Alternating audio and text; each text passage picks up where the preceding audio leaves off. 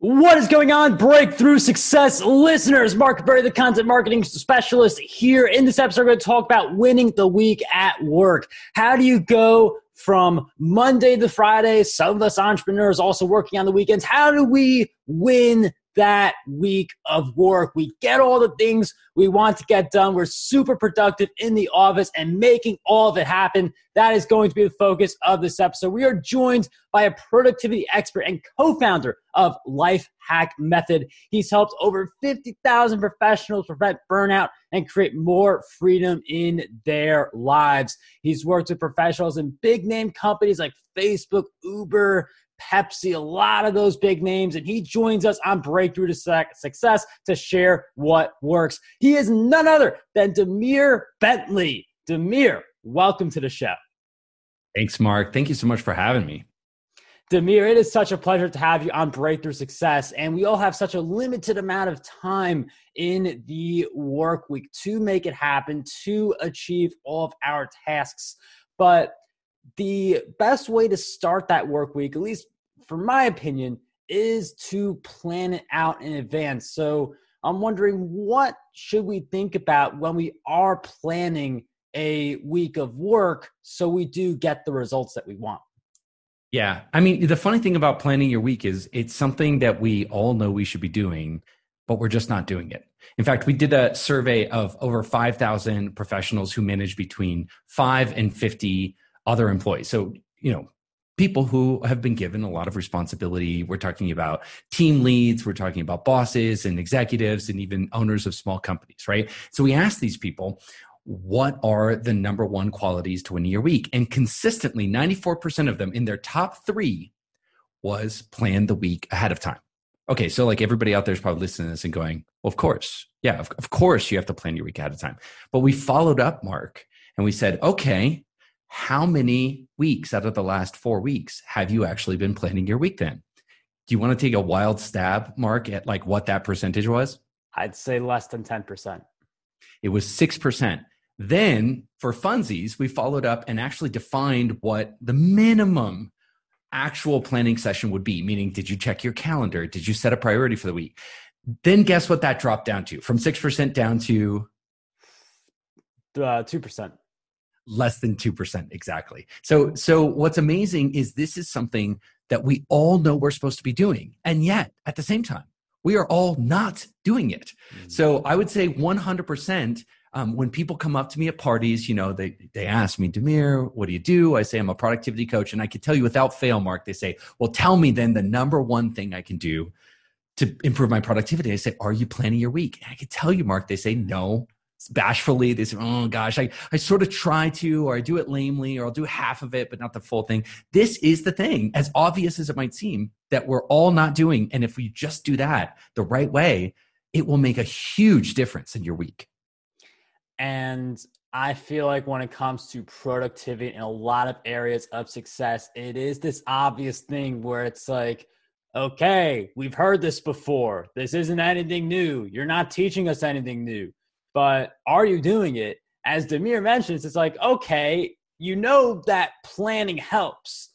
All of us have planned out something, whether it be a vacation or a wedding or something else. And it's like, well, thank goodness we planned that because I don't know where we'd be if we just did that off the cuff. How do we take these obvious things like planning and also something like get good sleep?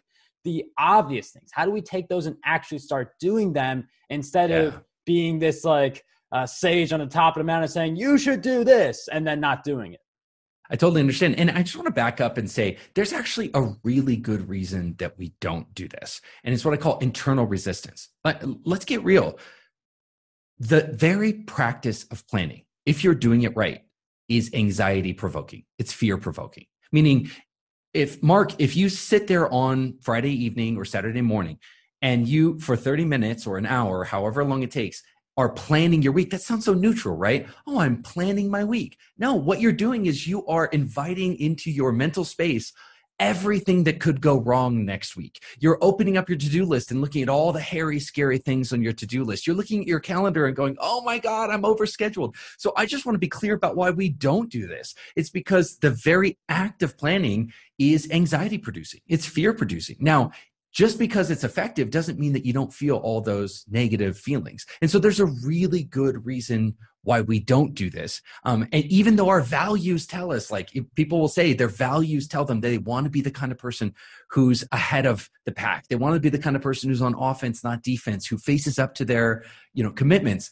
Even though we would all say that we agree with those values, the act of of of inviting that anxiety and fear into our life is sort of terrifying. And so i just wanted to take a moment and acknowledge if you're not doing it it's not like there's anything wrong with you. You're just having an animalistic fear-based reaction of like dude i do not want to take my precious time on friday night or saturday morning my weekend and have like a sort of mi- minor panic attack of, about the, the coming week. What we tend to do mark is we tend to exist in this wishful thinking space you know what? I'll get to it.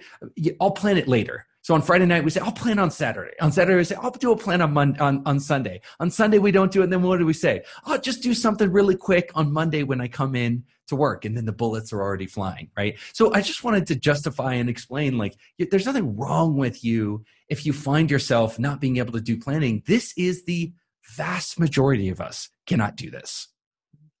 I mean, just that idea of if you don't enjoy your work, it's going to be more difficult. Even for people who do enjoy their work, I mean, you are putting yourself back in work, but by creating that plan, it's one of those things where we all get the idea of if you invest your money today and wait 20 years, it's going to be better uh, than if you don't invest it, you spend it on stuff, and then 20 years later, like it, it's kind of like how people don't think about their retirement in most cases until their 40s and 50s and the same approach is similar to planning. It's not something people necessarily want to do all the time, but even 15 minutes can make such a big difference for how the rest of the week goes. One of oh the things. I do it, want. Yeah, I mean, I would just agree with you vehemently. If it pound for pound in your productivity, every minute you spend planning is going to have the biggest possible return downstream. Yeah, I mean, just again, like not that much time of planning you know where you're going. It's like uh, taking the time to plug in the GPS directions from like wherever you want to go. It just saves so much time instead of like getting lost along the way. One of the things I do want to talk about because as a business freelance writer, one of the things that happens to me is I have all the tasks that I want to do in a given day. Like I got to write for this client, that one. And then I get an email from another client who I didn't plan on now wants articles from me and I got to yeah. go ahead and do them, adjust and stuff like that. What what are some strategies you have for people who uh, they create their schedule, they plan. It's one of those things where it may not go perfectly, but it's going to go better uh, than if you didn't have a plan. How do we adjust to things that happen that we don't anticipate? Yeah, so I like to think about a plan as being more of like navigating. So for some reason, we have a very big misconception around what the word planning means, right? So we think a lot I'm going to design a plan. It's going to happen exactly that way. And to the extent that it doesn't happen exactly the way I planned it, I failed. I failed to plan right. Or, or the world is just, often we'll get into these victim stories. Well, my life is just too chaotic. Well, I just can't plan. Think about sailors. Sailors have the right end of this. When, when a sailor creates a sail plan, there's no option to not arrive at, at that other shore. At some point, if you don't get it that to that distant shore, you are dead. So they're going to make it there, but they have a lot of latitude about how they deal with obstacles in between. And there's no even the sailor taking the same route every single time is never going to tread exactly the same route. There's going to be winds, there's going to be tides, maybe there's objects in the sea, floating objects, there's there's a boat in your way. You have to anticipate or or react to the situations that happen as they happen and change your sail plan. And that's the same with navigating your week. Yes, we create an initial plan and we hope it goes that way, but we sort of secretly know it's not going to go exactly that way and give ourselves a lot of latitude to say, great, okay, so now this thing is in my way. I can't do that. Let's back up. Let's create a new navigation path so we can still make it to our destination. We just got to change some things around. Does that make sense? So I love, there's a quote that basically says something to the effect, I'm going to get it wrong, of, um, oh gosh, It's, I'm blanking on it. I'm going to get it here for a second. Hold on.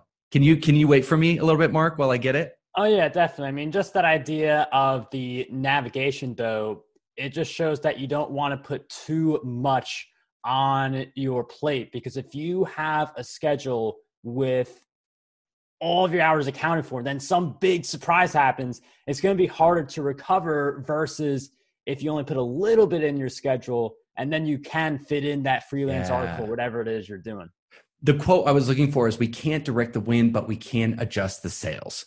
And I think that's the best way to think about it. You can't, you know, you can't change the fact that some crazy thing is going to drop in your lap next week that you didn't anticipate. That's going to happen. But what you can do is you can be really proactive about saying, okay, great, let's adjust the sails. Let's change our sail plan so that we still get to our destination adjusting. It's one of the most important skills. Uh, there are some skills that like oh that's an entrepreneurial skill. But adjusting it's just a life skill that you need to develop. It helps on entrepreneurs most certainly but it is something you need to have in any line of work. Now one of the yeah. things that comes up very often when it comes to the work week and being productive is the hours some people feel yeah. like uh, if you're slogging 60 to 80 hours a week, you're more productive versus only 40. There is some science to suggest that once you hit hour 60, uh, you get to that diminishing returns where you got to put in two hours to get an hour of output. Uh, there's a lot of different things around there to say like overworking can be counterproductive. But I'm wondering what your take is on that and what you advise to various executives. Yeah, I mean, you got to understand that my entire organization, Life Hack Method, we're all about you living your best life. So we don't come from a place we're B2C. We don't work for your employer, we work for you. And so a lot of our outlook and a lot of our mission stems from that. Meaning I want you to work the the fewest possible hours that you can to create incredible value and then go out and live your life as a human being. And so for me, my personal mission is for you to be happier than a billionaire, right? And I think productivity and productivity tools, although inherently sort of nerdy and geeky, are actually incredibly useful if you're looking to get on offense in your life, if you're looking to squeeze your work down and be more efficient about your work and then go out and like live your life. So for me, to me, it's not 40 hours. To me, it's not 35 hours, it's the minimum amount of hours that you can do your job. I, I had a client named Sarah who was working 80 hours in banking and compliance. And we got her down to literally less than 13 hours per week and her her employer has no idea still loves her um, she's a model she does all of the other productivity trainings for everybody else I, I, I I hesitate to say, but I'm pretty sure that her employer doesn't know, doesn't want to know that she's working 13 hours, is just happy as a clam with her and her output. And that's where I want every client to be is like, let's get your work hours dialed into the minimum possible amount such that everybody's winning. You're winning, your employer's winning, your client's winning. And I, I feel like a lot of people, they heard 80 hours going down to 13 hours. And I feel like everybody would love to have that scenario if you're on that boat. Uh, I'm wondering if we go a little deeper uh, into sure. that. Like, uh, is it? I'm sure it's productivity tools for sure because that helps a bit. Is there any delegation as well? Like, what goes into that type of a transformation, and how yeah. long does it usually take? Yes. Yeah, so, so excuse me you know, at Lifehack Method, we've got what I call the, the roadmap. The roadmap really consists of four stages. And I think these are the four stages from what we've observed that people have to go through to create massive freedom in their life. So, stage one is getting radical clarity. So many people try to be productive without being clear, and it just doesn't work right you want you need to be effective before you can be efficient and effective just simply means do you even know where you're going i can tell you how many clients mark come to me and they want to be more productive. And I say, okay, well, what's the point? What, what, what are your goals? And they're like, well, I'm not quite sure. They're really muddy. So stage number one, I think in your journey is you got to be radically clear about what it is you want, how you're going to get there, what the rewards are. So radical clarity. Stage two is what I call self mastery.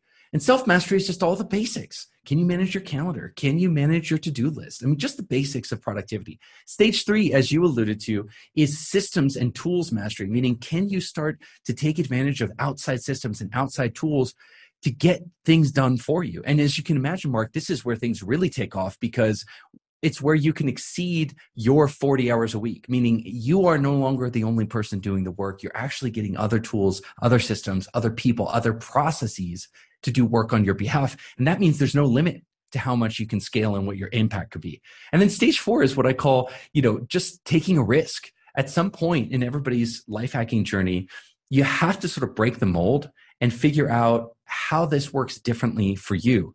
Meaning, I don't think there's one template that fits for every single person in their life. Like just follow the template that Demir took to freedom and you'll get there. I think at some point you do all the smart things and you got to start taking some calculated risks to better your situation and create that resilience in your life so that you can get your hours down.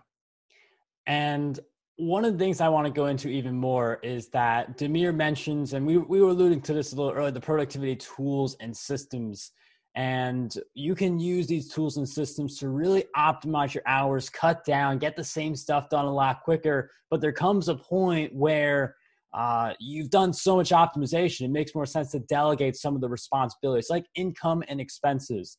Uh, there's a lot you could, if you have never tracked your expenses, never looked at that stuff, look at it. You will find opportunities to cut down. You'll be like, wow, look at all this money I'm saving.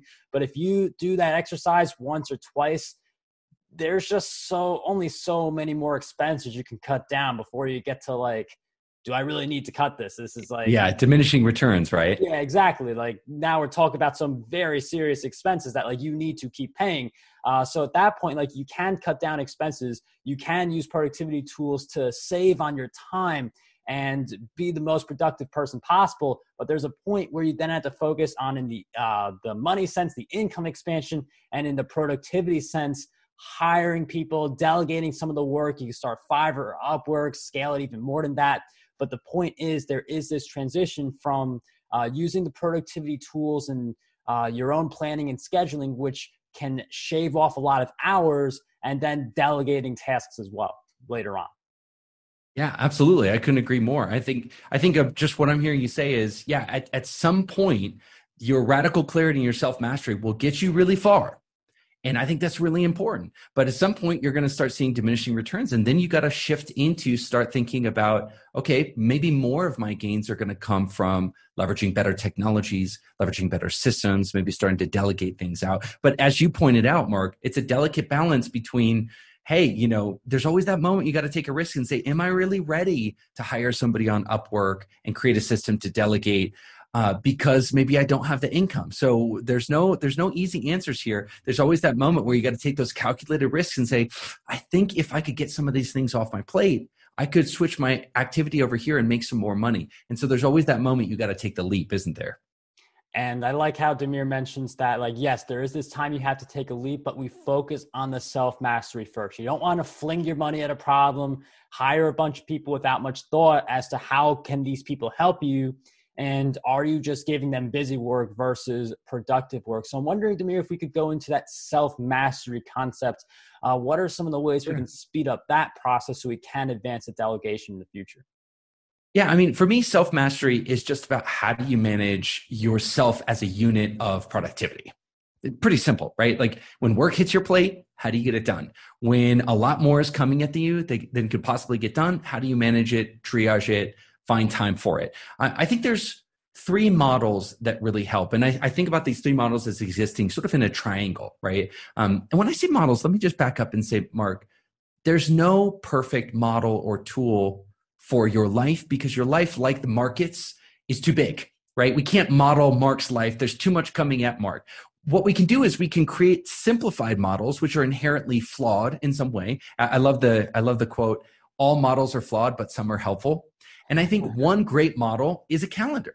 A calendar is a model of your time allocation, right? Like your time supply, if you will. I mean, Mark's only got 168 hours of time in any given week. And so a calendar is a really effective model of how that time is being utilized and allocated. Um, it doesn't show you a lot of other stuff. So, for example, your time bids or your time demands a good model of that would be your to-do list or your project management workflow. So I think about these not as some kind of perfect tool, but as imperfect but highly useful models of different aspects of your life. And so when I think about taking somebody through self-mastery, I really have three models that I want to get them to master. Number one is their calendar. Number two is their task list or their their action platform where they where they put their tasks and take action on their tasks. And number three is something that I call a life map. Um, it's something I take my clients through where it's simply their mission, their vision, and every step of what they need to do, the critical path that they need to follow to get to where they want to get in their life. And between those three models, what I've seen is that people can be still highly flawed, um, you know, highly uh, mistake prone individuals. But if they're working those three models at the same time, they end up getting to a place where they are a thousand times better than they were when they started. I mean, Demir brings up such an important point about models. You, uh, we all have role models, or uh, we all have business models that we like to follow. We see this person make a lot of money as a podcaster, or as a YouTuber, or as a DIY services, or done for you services their model works for them and it may not work perfectly for you. So instead of following something from A to Z, be willing to incorporate your own version of it and at the same time be willing to take in all these different ideas and have the right guidance. It could be a mentor, it could be you watching a bunch of free videos. There's a lot of different ways that that guidance can take form, but look at various models you can choose from, play around with them, see what works best for you. demir helps his clients who want to be more productive and win their week of work. demir where can we go to follow your journey and learn more about what you do? Yeah, I mean, you know, I think about myself as the Johnny Appleseed of teaching people how to plan their week. And if that's something that somebody listening would love to learn more about, we have a free gift training showing you how to win your week at lifehackmethod.com. That's lifehackmethod.com. You can also go to Uh, that'll take you straight there to a free training. It shows you how to train, how to basically plan your week in less than 30 minutes. Now, I just want to be clear that means that you'll not only have an effective planning process, but a sustainable planning process. Um, and and I just want to, uh, you know, for me, the reason we put that out into the world as a free training is that we really want to create a generational change where not only do we finally crack the code on this whole planning the week thing but we actually can pass it on to our employees and our and our kids and even to some extent our spouses well, Breakthrough Success listeners, if you want to go out there and win your week, check out Demir's training. We will have links in the show notes if you want to follow Demir's work and journey. Thank you so much for joining us on Breakthrough Success. It was a pleasure to have you here today. And thank you so much, Mark.